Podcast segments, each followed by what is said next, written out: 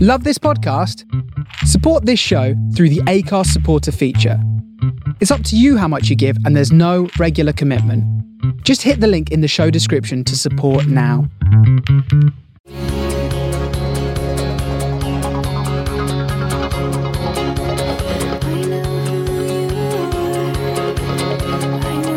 Hey babe, how's it going? Babe, How are you? what a week. Oh my god. We're not here to talk about that today. We're doing questions and answers today. Yep, we said we would be taking questions from the listeners, and boy, are we taking questions Yeah. from the listeners. Yeah, we are. We got a lot of questions in. Shocking. Yeah, I a lot. shocked Yeah. what we received. Yeah. Well so, done, you. Yeah, thank you guys so you much. guys, you guys really took advantage of that with such, Vigor. yeah, such courage. I thought. Yeah. I mean, there were so many things that just, so many questions that just blew me away, and were so personal and so emotional, and Yeah. and some funny ones too. So Yes, and we're going to try and get through all of them if we can, and anyone that we don't get to, I will will respond to you basically via email if we haven't answered your question. yeah. First, can we just talk about this this royal debacle before we tuck into the question and answer time? Can we just discuss this interview? The interview? Yeah, the interview as it will now be known. Uh, well, I think we have to because we are um, a multicultural podcast here, American and English. So, yeah, I think it's our duty. it's our duty, and also obviously we have um, a history with Prince Harry. That's right, we do. And also, I forgot to tell you, I saw him again a few weeks ago. I know, I saw him again in the car. We were driving along, and there he was behind us, and he drove up by us. It took everything in me not to wave. Now that the cherry's been popped, Wow, now that you're I know, and I'm all, I'm all like, he has. but let's talk about this interview. Okay, so how do I feel about this situation? I feel very confused and conflicted because I've been raised to, you know, Queen and country. God save the Queen. Mhm. I love the Queen. So now I'm feeling very badly. I'm feeling really disappointed and I'm feeling disgusted and I'm feeling mortified. I can't believe that they allowed history to repeat itself in the way that it seems to have done. And I don't care if you're the royal family and you feel that you've been chosen by God. And I do have a lot of respect for the royal family. And I claim them, you know, I Mhm. I do. I don't care who you are, you protect your own. There is nothing I wouldn't do for my family. There is no amount of money, there is no distance, there is no anything. If my kid, my kid, niece, or nephew, my sister, if somebody needs protection, well, I'll do everything I can to provide it for them. I'm sorry, that's just how I feel. Yeah. And especially because Meghan is black. Especially. They should be extra aware, extra sensitive, especially given the way she was treated by the press. She has received so much racist vitriol from the press. Shameful. And for that reason alone, yeah, yeah, they deserve special fucking treatment. Which the family could easily give. They could easily give it, but they're obviously trying to cut costs. We're not living in a in an age anymore where they can go off and be a part of things that make money. They made their money colonizing countries and raping other countries' resources. They can't do that anymore. And they can't work. But you know what you don't do is you don't leave them out to dry like that. The money I don't give a fuck about. I don't care. You you're a grown man. You've been cut off by your family. Wow, wow, move on. Let's be honest. These are people that have been given a platform on Oprah Winfrey. Oh, they're going to be fine. I think financially, Yeah. they'll be fine. They've done what they have to do to survive this time, and they will go on to be totally mm, fine. I don't care about any of the money stuff. Wow, wow, cry me a river. I don't care about that. Go and get a job and get on with it like everyone else. It's the Which it's- Harry is completely willing to do. He made that clear. Yeah. That he would do whatever it took. As he said, all my only goal is to make enough money to hire security, to protect my family. Yeah, and I think that anyone who says that they don't need security and don't need protection is kidding themselves. Of course, someone would love a chance to put them in a dangerous situation to exploit it for themselves. Of course they would. on the basis of what he's already experienced before and what we've seen with Diana, on that alone. And it's like these people, they don't evolve, they don't learn, and they don't care. They just do the same shit again and again and again and again. Mm-hmm. And I love the Queen, I do. But let's be honest, she's made some choices or allowed some things to happen that have been cruel. You can say all day long, oh, they could have had a therapist come into the family. Oh, they could have done this. Oh, they could have done that. When someone asks you for help because they're suicidal, you help them. Yeah. Yeah. You drop everything else and It's the priority, it's, yeah. especially when it's your family. And so, for that reason, I'm out. That is not what I expected you to say at all. Because most Brits I talk to are, are, are just flat out denying the entire side. because they're in, we're indoctrinated. I don't know why I love the Queen. I'm obsessed with Nobody her. does. I'm obsessed with her. I love her like she's my granny. You don't look at her. You don't touch her. Any of it. Like I don't. When Sarah talked to Prince Harry on the beach, I almost fainted. Mm. I have. I'm indoctrinated this way. In the way that you guys are indoctrinated to salute the flag, and you've got pictures of the president, and all of this mental culture that we do in each of our countries. Our monarchy is is that, and it's 2021. We're evolved. I should hope since the royal family started, and I should hope even since what happened with Diana. We've learned enough about mental health. We've learned enough about families. We've modernized. There are resources available to people. I don't want to hear any of this. Well, that's the job, and it's the royal family, and it's a okay, adapt or die. Everyone else has to. I just am not going along with it. You protect and love your family, and you show people empathy. If somebody comes to you and says something like this, good lord, if a stranger came to me on the street, I'd pack them in the car and take them off to the hospital. Yeah. You know, it's just be a human being. I don't care if you think you have a God given right to some magical throne and realm. You're a woman. You eat, sleep, and shit like everyone else. That's your blood. Mhm. Just because you don't like Meghan Markle, listen, she annoys the shit out of me. I find her so irritating. I really do. Just because you don't like somebody doesn't mean that they deserve to suffer or be persecuted or treated in the way that she's been treated Yeah, it's true. regardless of all the other stuff. So many magazines have to disable their comments on Instagram when she's in a post because of the racist stuff that comes up and the hate that she gets. I don't care if you don't like her. It isn't an excuse. No. She- we're all human beings, act like one. Yeah, it's very overwhelming for anybody to have to go through. Awful. And, and I've I've seen it before. I saw it when I was close with Britney Spears. I saw the press Yep. almost they brought her to the brink of suicide. Oh my god, did you watch that documentary on Hulu? no, I can't bear it. I can't bear it, It was yet. so hard to watch. I Can't bear it yet. But I've seen that firsthand. The press is heartless. And we say the press, we talk about the press like it's this entity, and it is, but it's made up of people. Mm-hmm. That is the psychotic thing. Yeah. That's the terrifying thing. Yeah, these people walk amongst us. Yes, they do. They're they're they're our neighbors on our street. They're at the Mm-hmm. grocery store with us. It's become such a callous, heartless. Mm. It's mechanical. It's this money machine Mm-hmm. that's completely lost the plot of any human respect for human dignity. So didn't you find it interesting that the press, the UK Press Association or whatever it was, host their uh, Christmas parties at the That was shocking. Palace. I don't I don't even know what I heard. I'm treading very lightly here because my new in-laws are all English. And you, one of my best friends, is English. I for one am a bit pleased that Harry and Meghan have stirred the pot this way Yeah.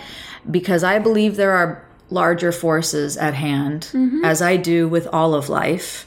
And I think that this is a really interesting opportunity for there to be a turning point Yeah, just like Trump stirred the pot. agreed. Trump brought a lot of good conversations into Yeah. existence. Yeah, I agree. And I think that this was necessary as well. Yeah, I completely agree with you. My take on it is a bit personal for several reasons. One is that I know what it is to have family that forsakes your bond, that relinquishes their protection and that denies their support. I won't go into that anymore. Mm-hmm.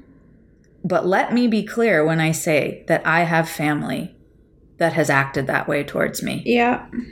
So I completely know what Meghan is talking about and what Harry's talking about because he was in the interview as well. I'm like, honestly, it's heartbreaking. And I will say it does not matter if the family is royal or not, if they are famous or not. What we are talking about here is family yeah. supporting you. Yeah. And they said it. We would not be gone if we had gotten the support that we Yeah. needed. They didn't want to leave, Yeah. right? And I am in a position where I have, in a sense, left some of my family members in the Yeah. same way, which I would not have done if I were getting the support Yeah. that family is supposed to have for each other. Yeah. So it's taken on a rather personal Yeah. layer for me. Yeah, for course. one. It is really, you know, obviously not to that level. I can't relate. But I have been in a situation in recent years where my family did all sort of turn the other cheek in an interfamilial situation. And it was earth shattering. It was a pain I have never felt. Well, obviously until now. Before that, I had never felt a pain or grief like it, even when my dad had died. I think you're right. It hurts even more when the living yeah. turn their back. Yeah, it's a different kind of grief. It's a different kind of grief, yeah. It's so painful. When I looked at Harry in that interview, I just felt pain. I just I did too. thought, I cannot imagine the pain in his heart. He's been stripped of everything. And he still sits there and says he loves his and grandma. He's doing the best he can. And he's not being a victim about it. Neither of them were. Aside from the family, I think that it is the most basic human need to communicate our experience. Right. You cannot stay quiet forever. Do you think that that's what she meant when she said life is about storytelling? I do. Because when she said that, I was like, you just stupid bitch. What are you talking about? but when you say it like that, I understand what you're saying. When she first said it, I thought she was saying it as an actress Yes, because all the time as like, actresses, For God's sake, and the Little actresses, Mermaid thing. I'm like, come on. I Can we not do this? it's not. uh, I got what she meant because of what I just said. Because yeah, when you say it like that, I'm like, yes. I do This believe that that is the most basic human need is dignity, is dignity, Yeah. and communicating our experience. And I also connected personally with this interview because in my recent years, I have been involved with an organization where there were things happening that didn't feel right to Yeah. me.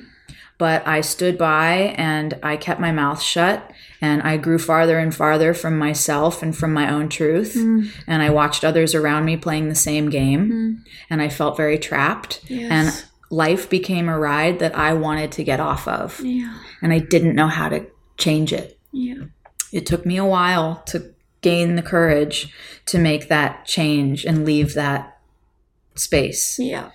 And to me, that's what they were describing, Yeah. which we have all been through. And I think it is disgusting and inexcusable for people to say, they're wealthy. Why should they have any problems? Get over it. You feel suicidal. You have money. You Oh, don't have any problems. sake. I have heard people say this, and I think that it is absolutely disgusting. Now, like you said, whether or not you like Meghan Markle, go fuck yourself. Yeah, it's we not are about humans. that. It's not about whether you like the person or not. We are humans and we have all, give or take, experienced the same things in our life. Yeah. It's Anyone with the courage to speak up, yeah. I don't care if you think they're taking advantage of an of a platform with Oprah. Who are you to judge that someone else should keep their mouth shut about their truth Yeah. and about what they experienced? Yeah. A lot of people said, "Well, what's the point? What's the point? Why did they need to why did they need to do this?" And I can't Because they're answer human. Yeah, I don't know. I don't know how I feel about that. Look, you cannot judge someone for Oprah being their platform. That's just the life they're in. Yeah. Some people are at a level where Oprah happens to be their platform. Yeah, yeah, yeah. For Okay. Us. Yeah, yeah, for us. Yeah, I'm not I don't have an issue with that. I don't take it. Some people are at a level where their journal is their Some people are just better than others, okay? Everyone just deal with that. And I love you, my haunting. English family. I love you, my English family. I love you, my English oh, co-host. God, but to yeah. me, it's really not about the royal family. It, that doesn't even register yeah, to yeah. me. It's about family. it's about people and Morals, it's about yeah. dignity. yeah, and empathy. So Fi- Can I just say my final thought on this, and then we'll Final move on? thought. I think the lesson to be taken from this situation is don't back a rat into a corner. Are you ready? Drum roll. You gotta like you have to build it up. Listeners, it's time. We heard you. You wrote. You guys had some great questions. Thank you, all of you, for your questions. Yes, thank you. We're going to try and get through them. There's a lot of them. Let's go. Speaking about mental health and family, we're going to go to the life section of the document. okay, let me just scroll down to where you so beautifully organized everything. You guys, I actually did some organizing. She actually did a Word document, you guys, Whoa. with sections and topics, and my sections and her sections. So let me get down to the life section here. Okay. Oh, I see some pretty juicy stuff. Yeah. What are you starting with? Okay, so do you have any advice on how to prioritize and take care of your own mental health while a close family member struggles with mental illness? The first thing that comes to mind is you know, when you're on the aeroplane and they do the old safety vid, Yes. and it's like, put your oxygen mask on first. And what's the rule? Yours first, Only then can you take care only then can you take care of others. I think the best way to take care of and prioritize your mental health when someone else in the family is suffering is is exactly that. You have to prioritize it. Which means if you have to get up an hour earlier in the morning to take that hour for yourself, which is what I do, then that's what you need to do. That's a habit I've gotten into. I wake up an hour earlier than everyone else to have my alone time and quiet time. yeah. I journal, I drink my tea. Mental health check ins. Do you need to remove yourself from the room for five minutes? Get some fresh air? What time are you going to be carving out for yourself that week? And also boundaries. Yep, that's exactly what I was going to say. Okay, so it is necessary and fair for you to have very strong boundaries, and you absolutely have to, especially when you have somebody in your family suffering with mental health issues. I think Lucy and I can both attest to this.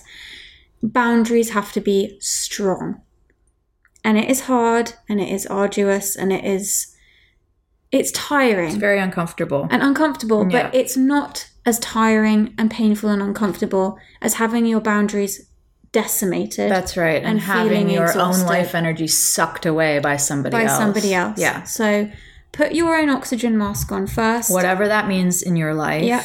Carve out time for yourself every day. Every day. And boundaries, meaning that you are not responsible for saving any other person. You cannot save anyone else. And actually, this relates very nicely to something that I've had to face this week, which is going back to the shame episode that we did last week. I have a lot of shame about not being able to protect Ryan and Max from what happened. And my therapist said to me, Don't be so arrogant. It's not, it wasn't for me. I couldn't have, I couldn't have done that. It And wasn't who for are me you to think that you could that be God? I can be God and decide who lives or dies or take the action that changed the destiny of X, Y, and Z person. And that goes for the person that's asked this question as well. It's not for you to put the weight of the world on your shoulders and be the sacrificial lamb for somebody else. Your responsibility is to show up to yourself. and only then can you be of service to others. So, You know what I love is that people actually respected when we said, please don't ask any monkeys or eagles questions. wait, did we ask that? What a bunch of legends. I made some joke about don't Yeah, ask yeah. me what Hotel Oh, California right, means. Yeah, we don't know. We don't know. We don't know. Yeah, we don't know. We went there.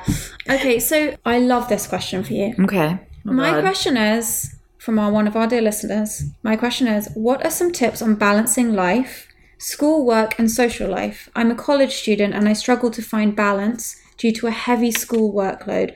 Also, school leaves me with virtually no life, and I was wondering how I can start to enjoy myself more and have more fun. I'll answer that bit. You do the serious bit. Don't ask me about organizing things. So you're the busy one. Tell us how you do it. How do you balance it all? Because I've never known somebody with so many projects and so much on. Okay. I can absolutely relate to being a workaholic and grinding yourself into the ground to the point that you make yourself sick every couple months. I have gotten better at it because for about the past 10 years of my life, I got myself into this work grind where I was joyless. So I can completely understand what you mean when you say you've gotten yourself into this grind and, and you feel out of control in a way. Yeah. So I would say carve out time every day in between studying, discipline yourself, whether it's waking up earlier or sleeping in later. Maybe that's what you need.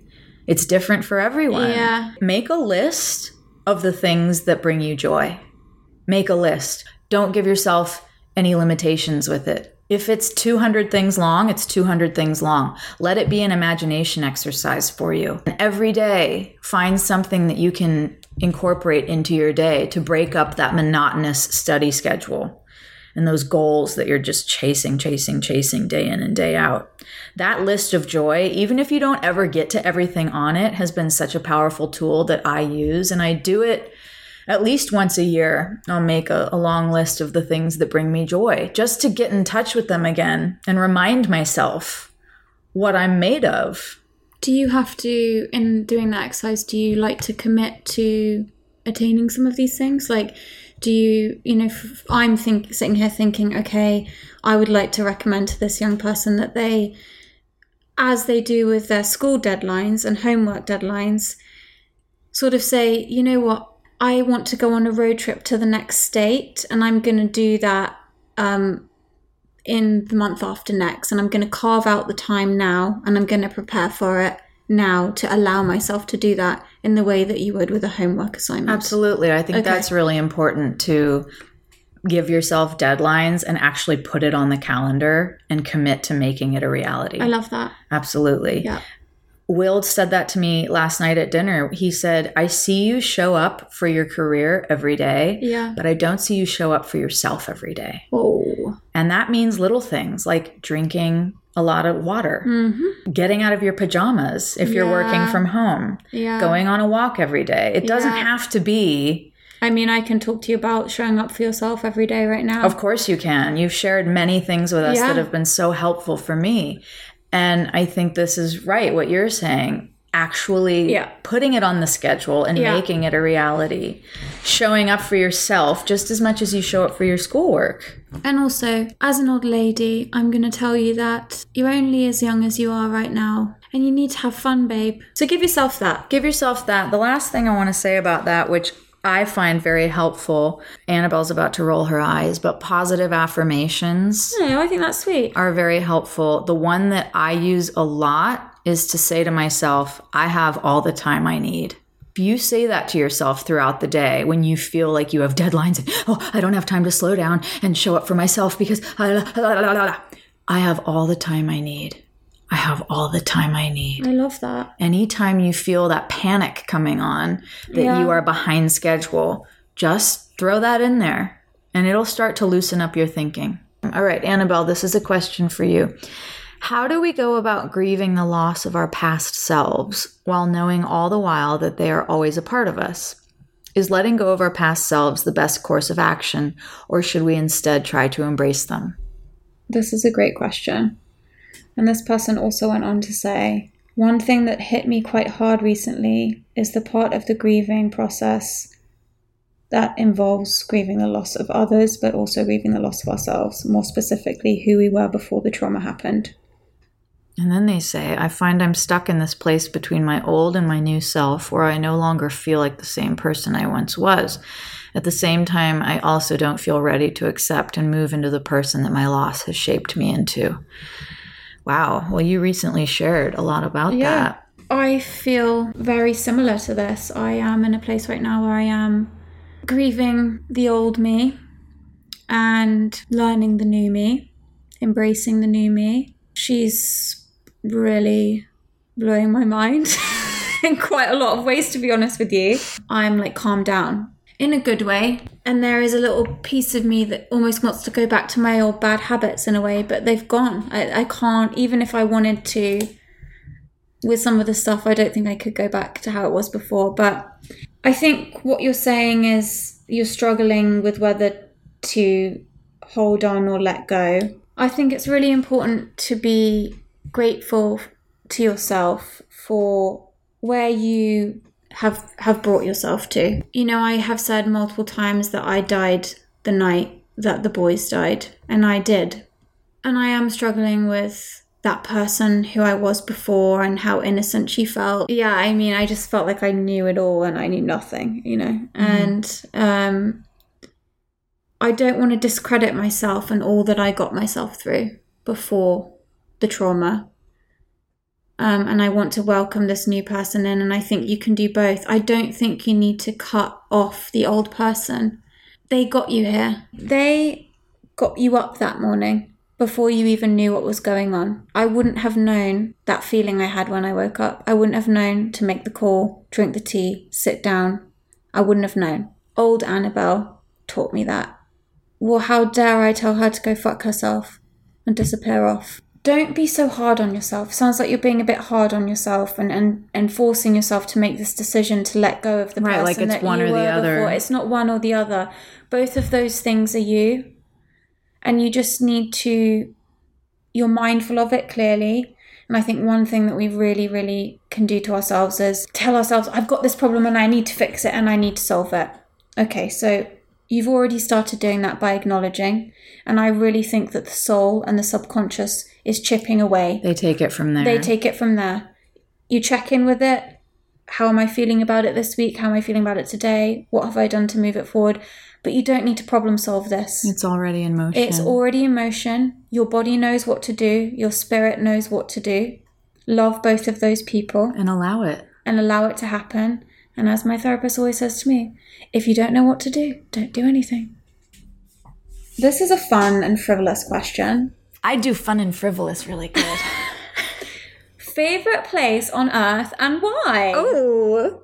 Favorite place on earth? Well, we haven't been everywhere, but favorite place that we've been so far. Okay, so my favorite place is my family home, Grenville Hall, and the land surrounding it. It is my favorite place in the world. Hampshire, where I'm from. She has her eyes closed right now, everybody. I'm just thinking about it right now. There is nowhere in the world more wonderful. I love it. I feel like I am made of the soil and it is made of me and I love it and it's my favorite place and I love the River Meon and I love the trees. I'm there now. sounds incredible. I'll never love a thing more. Mm, I hope you get to go back there very soon. How about you? My favorite place so far has got to be the Scottish Highlands. Oh god, that's second for me. There is a lake called Loch Lomond. Loch Lomond. Loch Lomond, and um, I would have to say the forest in the Scottish Highlands where I became engaged. where We became engaged Yes, it was woman. very, very romantic, and it was mossy and misty. Mm, I love a mossy, Oh, misty God. woodland. Yes. Nothing gets me going more than a mossy, woodland. Ancient mossy woodland. Yep, that is my favorite place on earth. Um, but where would you like to go next that you're dreaming about? So I'm workshopping an idea.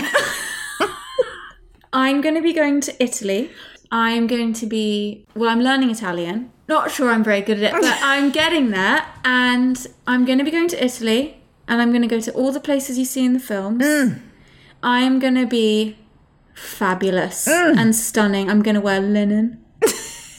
I'm going to wear silky scarves. My friend said to me the other day, You're going to be the widow of Amalfi. And I said, Yes, I am. I'm going to wear. Are you going to take your massive scrunchie? all of them.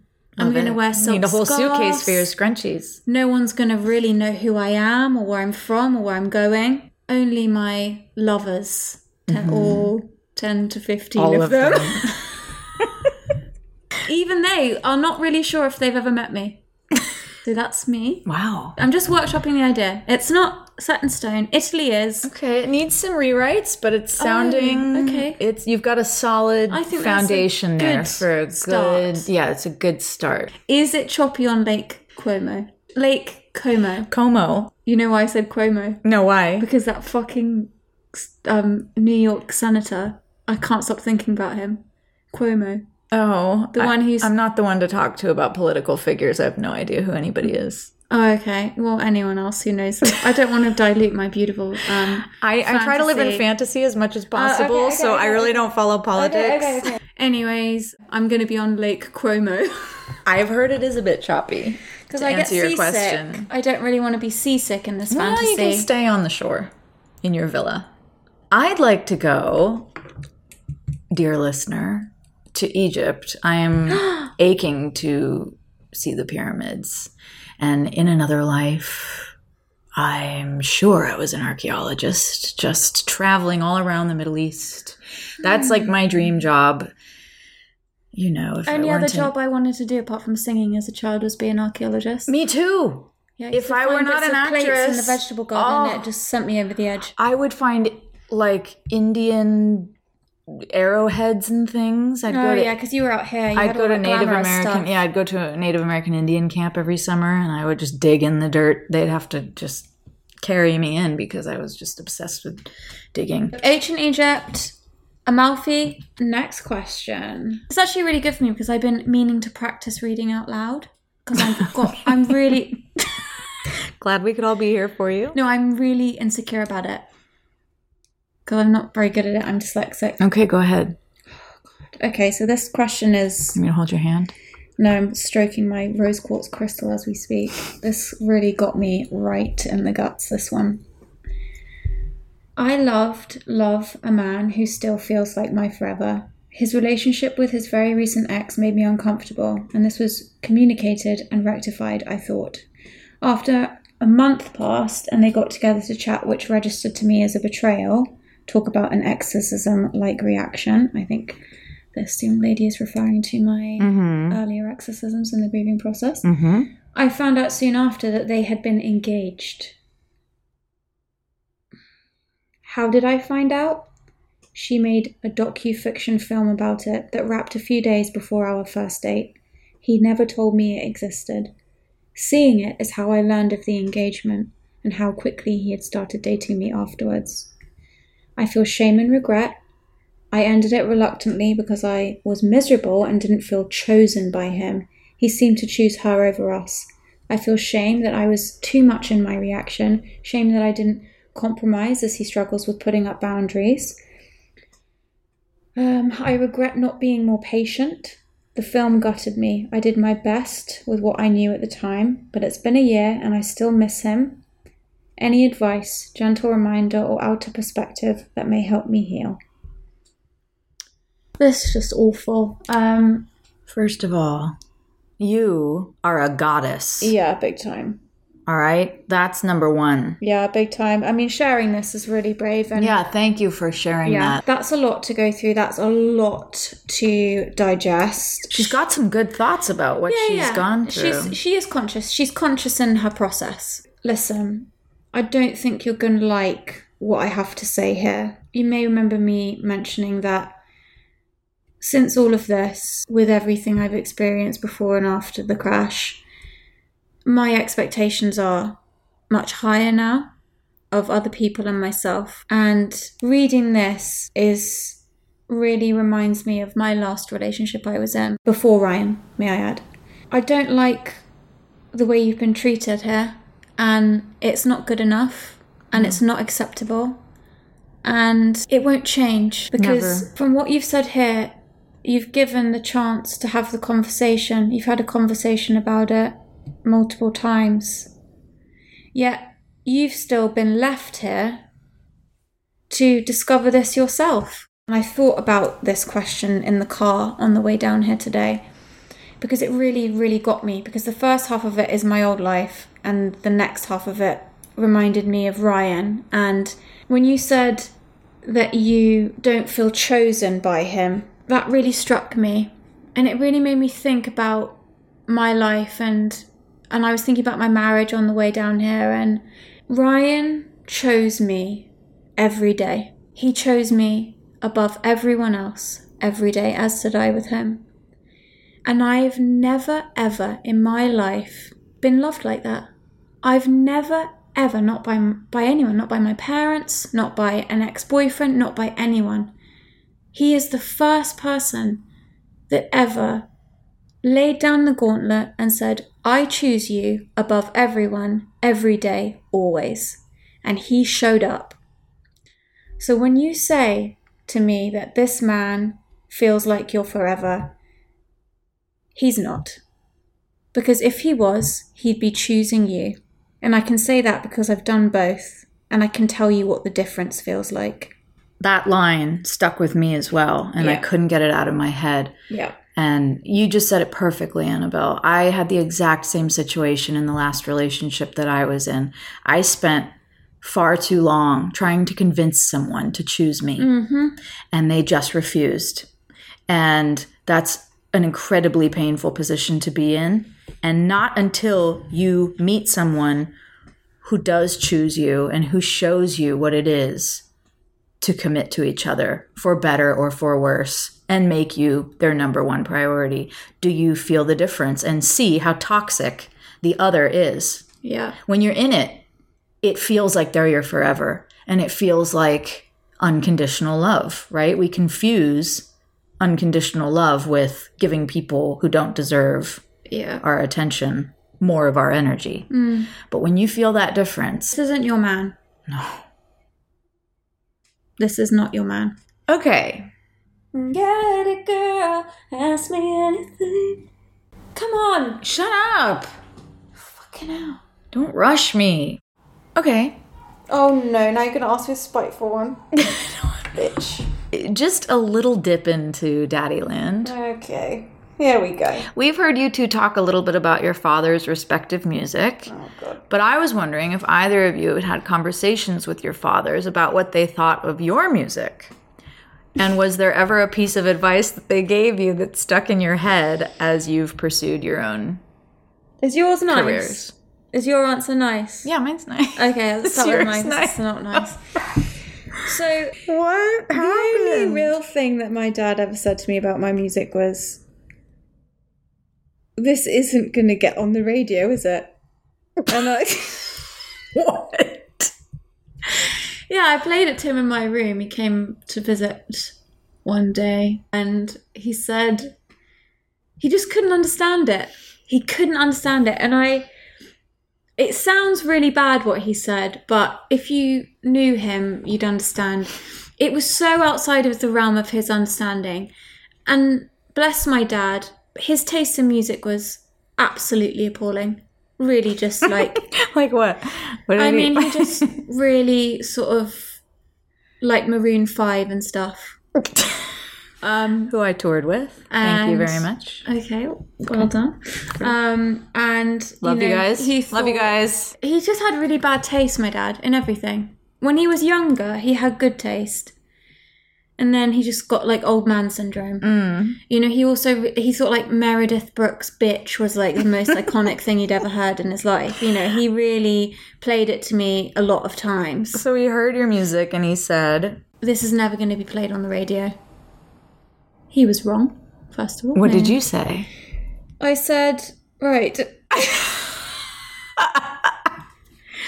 I didn't say anything. I didn't say anything. I was really hurt at the time, but now I understand, you know, that he just he didn't understand it. It it was like old man vibes, like he just didn't get it. But you know, he supported me in other ways. He understood that other people liked it, and he helped me by helping me move to London so I could be in the in the scene and doing gigs every night and doing sessions every day and everything. So he supported me. He just didn't really understand what he was supporting. Right, right. I think that's the same with a lot of parents. Yeah. And was there any advice that he gave you that has stuck with Yes. you? What? And it was about music and career. But it was also, I remember when I was 23, he said, How old are you now? Because he didn't know. Um, What's your name again? it- basically, yeah. How old are you again now? I'm 23. My dad would show my dad would send toys for my birthday, but like a month early. Like he had no idea when my birthday was. Yeah, he was. just thinking around, just a guess, a guess, a guess, a guess. I mean, it's better than nothing. He said to me, "God, you're getting old now. You better hurry up." Yeah, I was 23 because he got famous when he was nine. I mean, he wasn't wrong, but he said to me, and this is fucking great advice. And I, it's not just for music; it's for everything. And I say it to people all the time. And it was one of Ryan's favorite things that he'd sort of that Dad had taught me don't wait around for anybody. Nobody. Such good advice. So, what did Daddy say to you? Uh, nothing. Right. I have one important memory of music with my dad, and that was when I was like 12. He sat me down at his piano and he taught me Desperado. Oh, you and you love that song. I love that. That's a great, and I cover that now in my Yeah. live shows. I just sang it at the Troubadour. And that's a really great memory that I have with my dad. And every time my dad and I are together, we usually don't speak about uh, emotional things. We instead go into the studio and play each other our newest oh, that's songs. beautiful. And we did that during quarantine. I went over recently and he played me a song that he wrote about quarantine. And I played him one of my new songs and he never says much. He's come to my live shows through the years and what he does is he leans back in his chair and he closes his eyes and he crosses his arms and he just listens. And that freaks me out even more because I don't, and then he never says anything after. My dad is a man of very few words. He really doesn't divulge a lot, but he doesn't miss a thing. He know, Mm-hmm. Yeah, you know, he's he's, very smart. in. And then he'll say one thing and you go, holy shit, he's been paying attention yeah, the this whole time. time. Yeah, yeah, yeah. So he just takes it in and he's never had much of an opinion about what I'm doing, but he does tell me I'm very proud of you. I'm Oh, very proud of you love that. But musically yeah he, he did give me this advice which was any anybody who plays the piano will be able to relate to this i guess. Never play chords that you would think go together. Play hmm. a different chord in your left hand and a different chord in your right hand. Never play them where you think they would fit.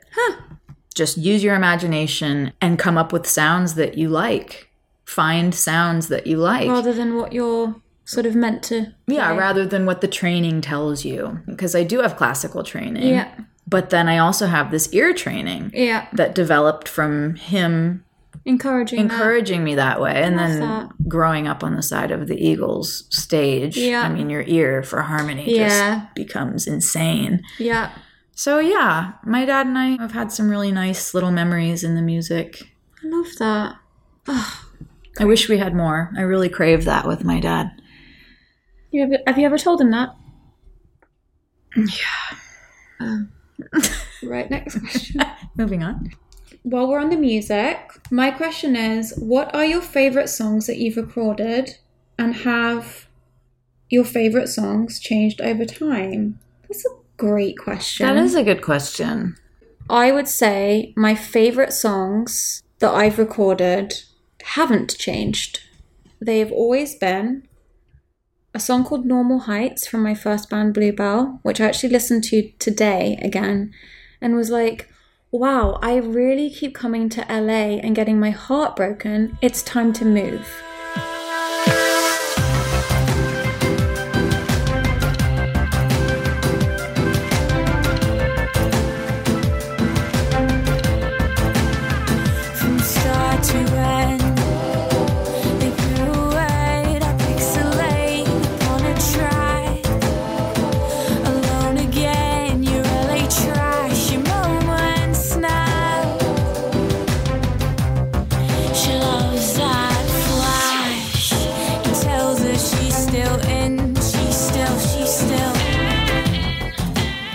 I wrote this song when I was 19 and put it out, and here I am at 32, shattered into pieces in this godforsaken city, crying over another man.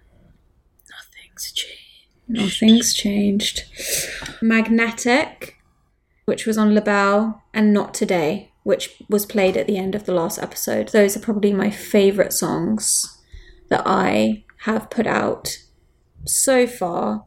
But my favorite songs are yet to come out. That's right. Yes, they'll come out on when I can get my head around putting out new music, which will be soon. I'm working on it. I want to do it. I think it's important. It's, you know, everything that Max and Ryan and I spent the last two plus years working on together mm-hmm. for hundreds of hours. Like it needs to come out. So I'm trying to sort of get my head around mentally facing that.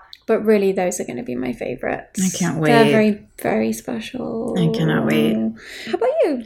I have this syndrome where, aside from the shitty, shitty songs I've written, because I have written some shitty songs. I mean, we all have. I have this syndrome where my songs are like my children, and so it's You like love asking, all of them. It's like asking. You're one of those. You love you. You love everything. I love them for different reasons. I wish I was like that. So I'll just mention a few that are special to me, not so much because of what they're about, but because of the songwriting experience.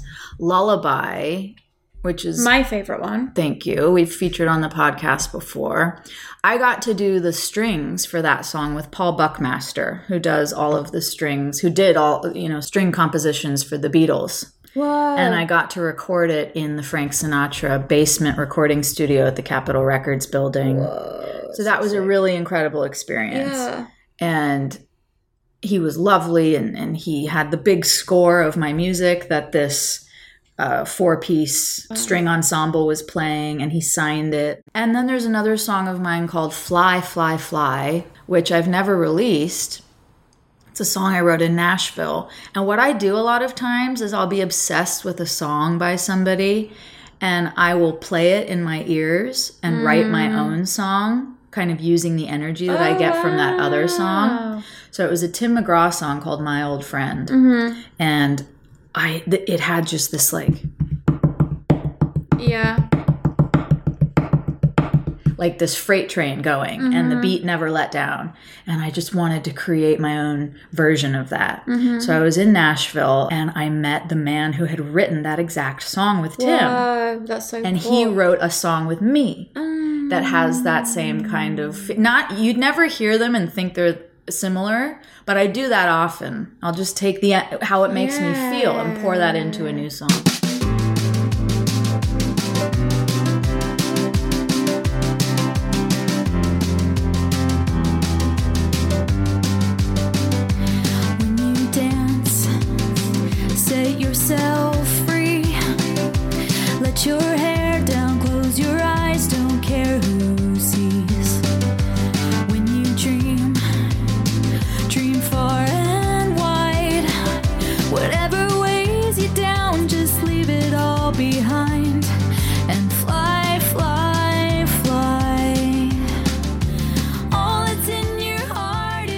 was a really interesting special experience for me that I'm came so the opposite of that. I can't listen to other music and then write. Hmm. I, I it I, it's almost like I have to p- cleanse before I create. Yeah, everybody's different. But I would say the music that is my favorite of mine is what I'm about to release as well. A song called Enough. Yeah. That's me at the piano. Yeah, Very simple. That's really the core of what I am in my music and, and I'm now arrived at at honoring that in Yeah. my I'm so excited in my life. to hear this new album of yours where you're just doing the thing that you want to do and just stripping it back because I think that that's actually something that you're kind of doing in many ways in your life right now. Good question, guys. Okay. Let's do for you For me, what's the biggest thing you think aspiring actors should hear? Acting is something I really want to do and I'd like to hear a pro's thoughts. what advice would I give to an aspiring actor? Okay, listen. Don't do it. no, a lot of actors say that. All right, so before we sat down to do this, I wrote, I actually wrote out a page of thoughts on this question because I do take this question seriously because I understand what it is to be in that position where you're you're looking to people with more experience in the field and you really want to know and acting Yeah. is such a vulnerable journey to go Yeah. on you need people who offer you good advice that will help you protect yourself. So instead of trying to say it from memory, I'm actually just going to kind of read through this. Great. I love that. It's going to be a little rough, but I want That's how I like it. I, I know. I knew it would work for you. I wanted this to be really specific. So here's what I wrote Never let anyone tell you why you can't work as an actor. People will tell you many reasons why you can't work or why you won't make it, but that is their limited belief. Get very strong within yourself. It's a discipline to have that boundary so that no wind can blow you off of your course all those people that are on stage at the Oscars, they all so many of them say, "I'm here because I wouldn't quit." Kate Winslet is the first person that comes to mind. She was told she was too fat and too ugly. Bloody look at her now. She wouldn't quit. And that's why she's up there on that stage. Exactly. Jennifer Aniston as well. When you are in love with the work, then nothing can shake you because you are already fulfilled from the inside. Now, can I just clarify this with you as a non acting type? Yeah. Is this sort of like when I say to you that I really like how much you enjoy your audition process? Yeah. And how you've said that you've come to this place whereby it's not about you're not focusing on the job like that that's the be all and end all. It's enjoying the craft, it's enjoying the practice, the opportunity to read, perform. That's and share. correct. Yeah. Okay. Then the outcome is irrelevant because you you are The action is fulfilling itself. the action Yeah. is where the joy is. Yeah. Okay. Acting is a very strange craft because you have to go all in with everything you've got and then you've got to let go and, and move on and keep moving. It's a mind fuck. It, Mm. I- it, I it don't know how you contradicts it it. contradicts itself. You cannot dwell, but you have to be fully invested. It's a very strange thing. I think you have to be a little crazy to be an actor. I a hundred percent think you have to be crazy to be an actor. you don't dwell because like annabelle just said the joy was already in the work in the process being fully in and yet letting go that teaches you to give everything and let go in the same instant which is life yes. which is how we must be in every moment of life no matter what you do for a living To me, the idea of going and sitting, I'm obviously not right now because everything's online, but before and for the rest of our lives, it will be this way for actors. You go in, you're sitting there waiting for your audition in a corridor with 15 women who look exactly like you. Psychologically, that would fuck me up. You get asked to do all these things and sit like this and stand like this, and then they stop you halfway through and say, Thank you, that's enough. And then you have to go on about your life and like it doesn't affect you or doesn't mm-hmm. hurt you or it's constant rejection. Mm-hmm. And and that's what I find just to be like really frightening about your job is that it's a thousand no's and as they say it only takes one yes but you have to have the thickest skin Ugh. to get to that one yes. And when Yeah. you get to that one yes, it might be an overnight success, but it's been 10, 15 years Yeah. leading up to that overnight success. I know, I love it when people say the overnight success. Of, it's like, was it fucking overnight success? exactly. And that's what I was going to say is that you will be rocked by countless things that are outside of your control. The only thing you control is you, is the quality of your work, how you present yourself, and how well you know what you want. So get clear within yourself, and then you can get through it, and you too can be on that stage and say, I'm here because I didn't quit. Yes. Round of applause. That's what I would say to an aspiring actor. Here's a question, Annabelle. I'll direct this at you. I just lost a friend of mine to cancer last week. I've been dealing with that and the overall feeling of loneliness the past few months, and it's really starting to do a number on me mentally. How do you ladies pull it together to get through the day? It's getting harder for me to get out of bed, and I'm scared, honestly. Okay. My first thing to say is I'm obviously really, really sorry about your friend. Um, and I'm sorry that you're, you're having to experience this. Don't be scared. Don't be scared. It's okay that you feel that way. It's normal that you feel that way. And, you know, you might feel that way for a few weeks or a few months. If you're feeling that way in a year because of the grief, then that's a problem you have to be really disciplined and you have to create a schedule for yourself. You know, we're all in quarantine ish right now. And for me, with this grief process, I have survived by staying on a schedule. And at the beginning of the process, the schedule was literally as detailed as what time of the day I was going to be drinking my glasses of water. Because I had to, because otherwise I wasn't going to survive. I wasn't going to drink, I wasn't going to eat, and I wasn't going to know what to do with myself minute to minute. So it was wake up, get in the shower, put my earrings in. That was a big one for me. There are little signals that you can send to yourself. Do you have a piece of jewelry that you like to wear, or a t shirt, or a hat, or whatever it is? A little signal to yourself that your day is starting and you will be doing your best to take care of yourself today. And that for me was getting up, getting in the shower, and putting on my earrings afterwards. Did I cry in the shower? Did I lay down? You know, did I crawl from the shower to the dresser? Yeah, but I did it. The other thing was sticking to a schedule of food and, and liquid, making sure that I had food at 10, food at 12, food at 2, for, you know, even if it was something small. This is something to get yourself out of bed for.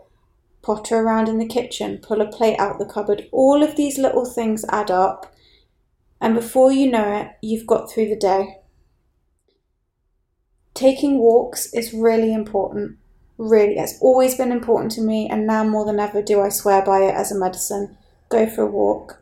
For me personally, I don't like to wear any earphones and listen to anything. For me, it's a meditation. I listen to my heart, I listen to my breath, I listen to the leaves, the birds. I take the time to focus on little tiny things, whether it's a bug on the wall or a book that someone's left outside.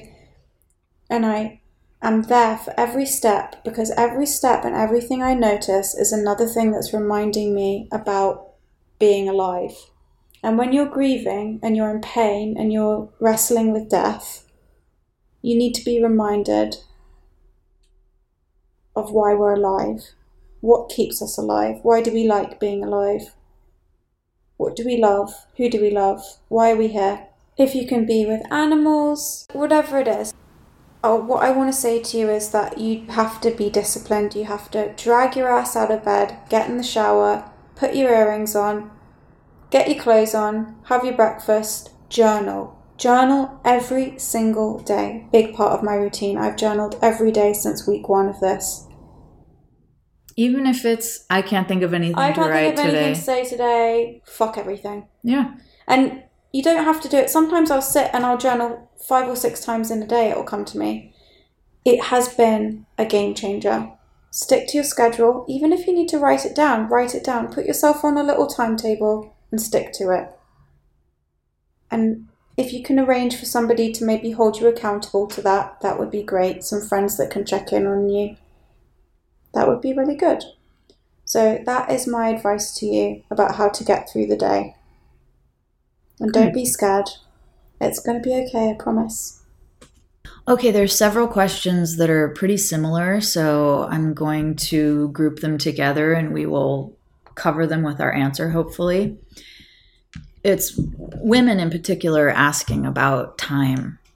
She says, As an almost 22 year old young woman, all my life I've been obsessed with time. I've lived on such a schedule attend school for X amount of years, get a job at X age, get married and have a child at X age. I'm single, and sometimes I look around at the couples around me and get paranoid, comparing their ages to my own, and worry I've missed my mark, thinking they fell in love in their early 20s. I'm in my early 20s. What if I never find the person I'm supposed to be with? I know this isn't true, so how do I break out of this cycle of being so obsessed about time? Well, I will say about this I am much older than 22, and girl, you ain't missed out on anything, okay? You have no idea where your life is supposed to go. You have no idea what's in store for you. You have no idea your purpose in this life. It's trying to guide you every step of the way, But what happens is we, as women especially, and I don't want to negate men's experiences because I'm sure this is real for them too, but as women, we have deadlines that we're supposed to meet, right? We're supposed to be married by X age. You're supposed to have kids by Three, three by 30. three by 30, okay? I'm older than 30 and I ain't got no kids, okay? And I don't care. Whatever's meant will come. Society is very overbearing on people about what you're supposed to have achieved by X age, right? Yeah. Now, these are just social constructs Yeah. that we have believed from a very young age. That conditioning starts before we can even speak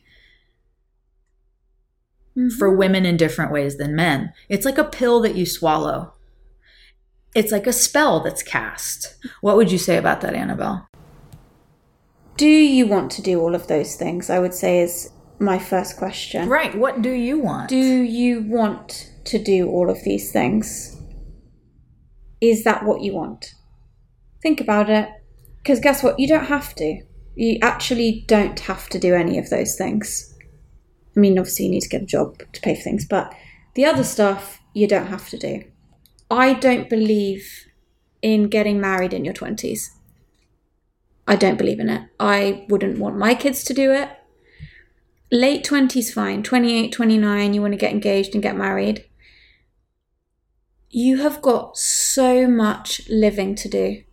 And let me tell you your 20s are going to be a bloody fucking roller coaster when you hit 30 you relax slightly 20s are particularly difficult and it's Very something painful. I resent so much that nobody prepared me for. Eh, your 20s are going to be so fun. They are fun. They're also really fun. My 20s were a shit show. They're hard. And as soon as you say it out loud, other people admit it as well. You're somewhere between a child and an adult. You're trying to figure out what kind of woman you want to be, or man, or neither, whatever you're trying to figure out. I don't know. There's all of this. I'm meant to be X, Y, and Z because mom told me, because dad told me, because the paper told me, because I told the me. The movies tell me, the magazines tell me. You are not behind schedule. No. Because the schedule is whatever you want it to be. There is an old guard and it is dying off. There are different realities happening now. There are different standards. You know, we're in this time of social change, political change. And life expectancy is getting longer too. Yeah, yeah, to put it bluntly, yeah. Things are really changing, and you do not, if you don't want to, have to subscribe to the old method. I never thought I was going to get married. My friends all fell about laughing when I got married, when I got engaged, because who? Me? No. You know, I never thought I was going to get married, and there I was. Don't do this to yourself. Just drop all of this shit and stop pinning yourself up against the wall. Be clear on whether you actually do want these things. You've missed nothing. And even if you're 50 and you don't, still haven't met the person that you love, it's for a reason. Exactly. It's for a reason. Just trust, try and breathe and trust life. It's not going to be how you think it is. It knows exactly what it's doing. It's not going to be how you think it's going to be. And I, I want you to live now and stop worrying about what has gone before and what is to come. And just be here now. and free. Feminism has done a number on us because we're now told that we can have it all. And that's what this girl is describing job, married, child, career, all, all of the things All the boxes ticked. all the boxes ticked. And what I feel frustrated by is our lives have become so much harder as a result of this as women because we have to now have a career and be a mother and suck a husband's dicks and get the dinner ready and do the cleaning and do the groceries. And that's what a strong woman does. You can have it all, girls. Yeah, okay. Well, I don't want all of that, actually. Fuck that. Fuck that. And that's why I was saying what do you really want? What do you want? What do you want? Do you really want those things? And I if- still don't know if I want children. Yeah. And Guess what? you don't know what the to. voices of society tell me? Of course, yeah. It's too late for you. You can't safely have children anymore. Well, you can adopt children if That's my point. It's- I haven't decided if I want kids. If I feel the overwhelming urge to do it, I'll do it. If I find out I can't get pregnant, I'll adopt. yeah. I am not worried about ticking the boxes of my life. All I know is what I want Yeah. to spend my energy on. yeah. The things that make me happy. Yep, yep, yep. That's it. That you're hitting the nail on the head there. I think it's really important for this young woman to really think about what she wants Once you handle that, everything else takes care of itself. and stop looking at what other people are doing. Fuck other people. Truly. We already told you. Stop following them on social media. Yeah, it, honestly, like, don't worry about them. Mind your business. They're looking at what you have, wanting that. Nobody knows what they're doing. Keep your eyes on the prize. Focus on you. Annabelle, I've got an interesting one for you. Somebody says, I recently lost two people to COVID and it's difficult grieving for two people at once. Any tips? Not so complicated, actually. And I'm sorry that you have lost two people to COVID. That's very traumatizing, I think. I imagine that there's going to be a very specific grief and trauma tied to people who've lost people during the pandemic Yeah.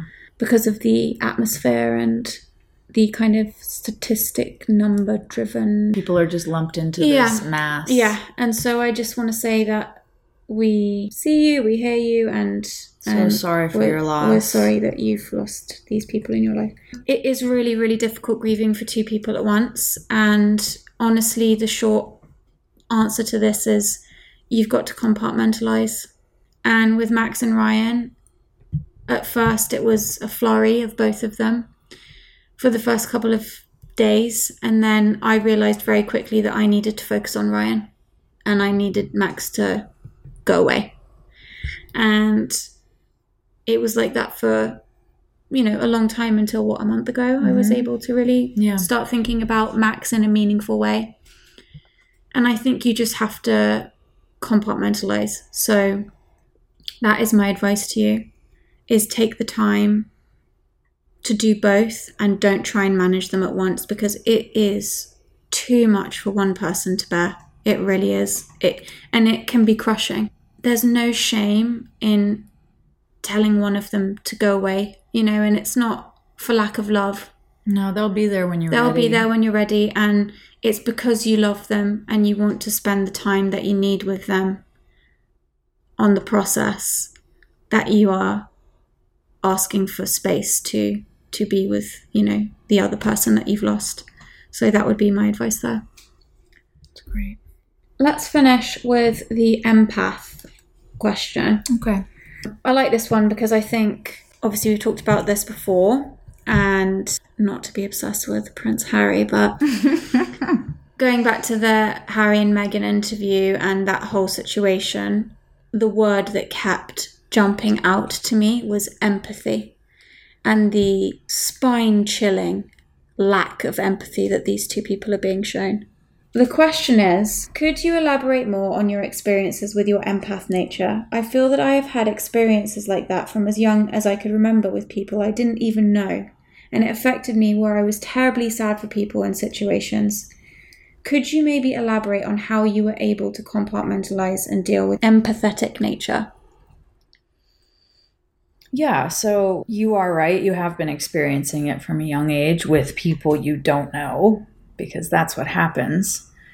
I've shared before my whole life. I'm sure you've had this experience. You feel a stranger's energy and it just makes you want to cry or want to laugh or whatever. You're mm-hmm. you're getting what they're putting out. That's why children a lot of times won't want to be held by certain people or will want to go mm. to somebody Mm, dogs and cats will gravitate towards a certain mm. person. That's all real. yeah. And when I was a child, you know, I've always compared it to a baby rattlesnake. What? A baby rattlesnake has no control over how much venom it releases. So they're actually more dangerous than the adults. I think I knew that. They will sink their fangs in and let it all go. Wow. An adult learns how to monitor their venom and mm-hmm. give you just a dose so that they don't expend themselves. Yeah. So I've always had that in my brain where as a child I would take on all the energy I was getting because mm. I didn't know that it didn't belong to me. Right. As an adult, I have had to do a lot of work to put boundaries in on myself and discipline to not do that. So I looked up the word empathetic and it says the ability to understand and share the feelings of another. Mm. Emotional discipline is important here. And Annabelle, you've talked about that in your grieving process, mm-hmm. having emotional discipline mm-hmm. to handle Yeah. and process what you're feeling. So children don't have emotional discipline No. when I was young and accepted the emotional energy of others as mine, I mistook their sadness, their grief, whatever they were going through for mine. And I have learned along the way that if feelings like that come up for no reason, come out of nowhere, they seem very random, that's my clue. Mm. It's not mine. Right. Now, when you're in grief, that's different. Yeah, yeah. Okay. Yeah. But let's say Let's go with your. let's say you're not in grief at the moment, you're just coasting along in your life, and all of a sudden you can't get out of bed. That is your clue. Mm. You took on someone else's whatever and mistook it for your own. So, Or you've got the flu. or you've got the flu, which is sometimes possible. I've come up with this emotional discipline that I put into action when this happens to me when i catch myself having feelings that seeming seemingly come out of nowhere i stop i recognize that this isn't mine Right. number 2 i question where did it come from and i can usually find out where Right. Oh, yesterday I had a conversation with my sister and Yeah. she shared something difficult with me. Oh, I took that on Yeah. as mine. Three, I remove it from myself and I give it back to the person to whom it belongs. And how do you do that? I visualize my hands lifting it out of my own chest as if you were lifting up a oh. wet Flannel. flannel and placing it outside myself back to that person. Yeah. That's just how I mentally come up with it. And only then can I be there for that person without being weakened by what belongs Yeah. to them. It's like you said earlier, you got to put your own oxygen mask on first Yeah. and then you can be there for others. So it's not that you are not feeling for Yeah. them, but then you can be there for them instead of being Yeah. crushed by what they're feeling as well. Yeah. And I don't want people to hear that and think that it's wrong for you to share your hard time with somebody if you're going through a hard time. Annabelle, you've spoken about this feeling Yeah. like a burden to people Yeah. for sharing what your Yeah. your grief. Yeah. No. You please share. Always share. Everybody share what you're going through. That is not the answer. The answer, I believe, is in the personal responsibility that each of us has to protect ourselves from what doesn't belong to us Yes. so that we can be there for the person Agreed. with the person Yeah. and say i'm not going through what you're going through but i understand and i share your feelings i can imagine what that feels like that's what it means to have empathy it's being able to put yourself in someone else's shoes Holding space for them. And does that sound your- right what i'm saying Yeah, it does. It does. It's a very practical response as well. I like that. It's had um, to be because little me would just Yeah, just just all it's like being shop, taken yeah. out by a tidal wave. Yeah. And you end up roller coastering in your life Yeah. and you never know why. Yeah. Yours is very laser focused. Mine is much more. My whole life, I've felt feelings of overwhelming. I'll get up in the morning and it's like I can feel all the world's pain. And that's been a really overwhelming experience for me. So, situations like the pandemic have been Oh my god. yeah. overwhelming and I know. it's really really easy for me to get wrapped up in the energy of it all and you really cannot be useful and of service if you're being crushed by The weight of the, the weight of the world. And it's really important to acknowledge it, identify it, as Lucy said, and You're then still gonna feel it, but simply gonna it. recognizing Yeah, that it's it's not, not yours. originated in you. you pick it up and you put it down on for me it's I'll put it down on the table and I'll sit with you there and go here is this thing this problem that you're having I see it I'll sit with you while you go through it. let's I'm not going anywhere.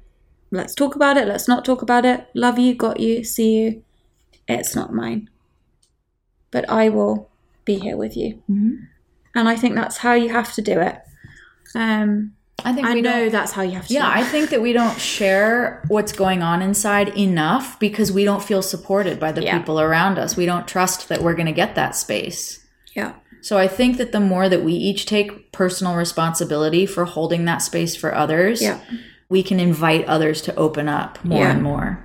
Should Wow. we- yeah, should we call it? Because I think, I mean, we haven't got to everything, and I will try and, you know, we'll get to, we'll email you back if we haven't read your question out. Yeah. Thank you all. Thank That you so much for these questions. Really incredible. Very interesting to hear from so many people about so many things.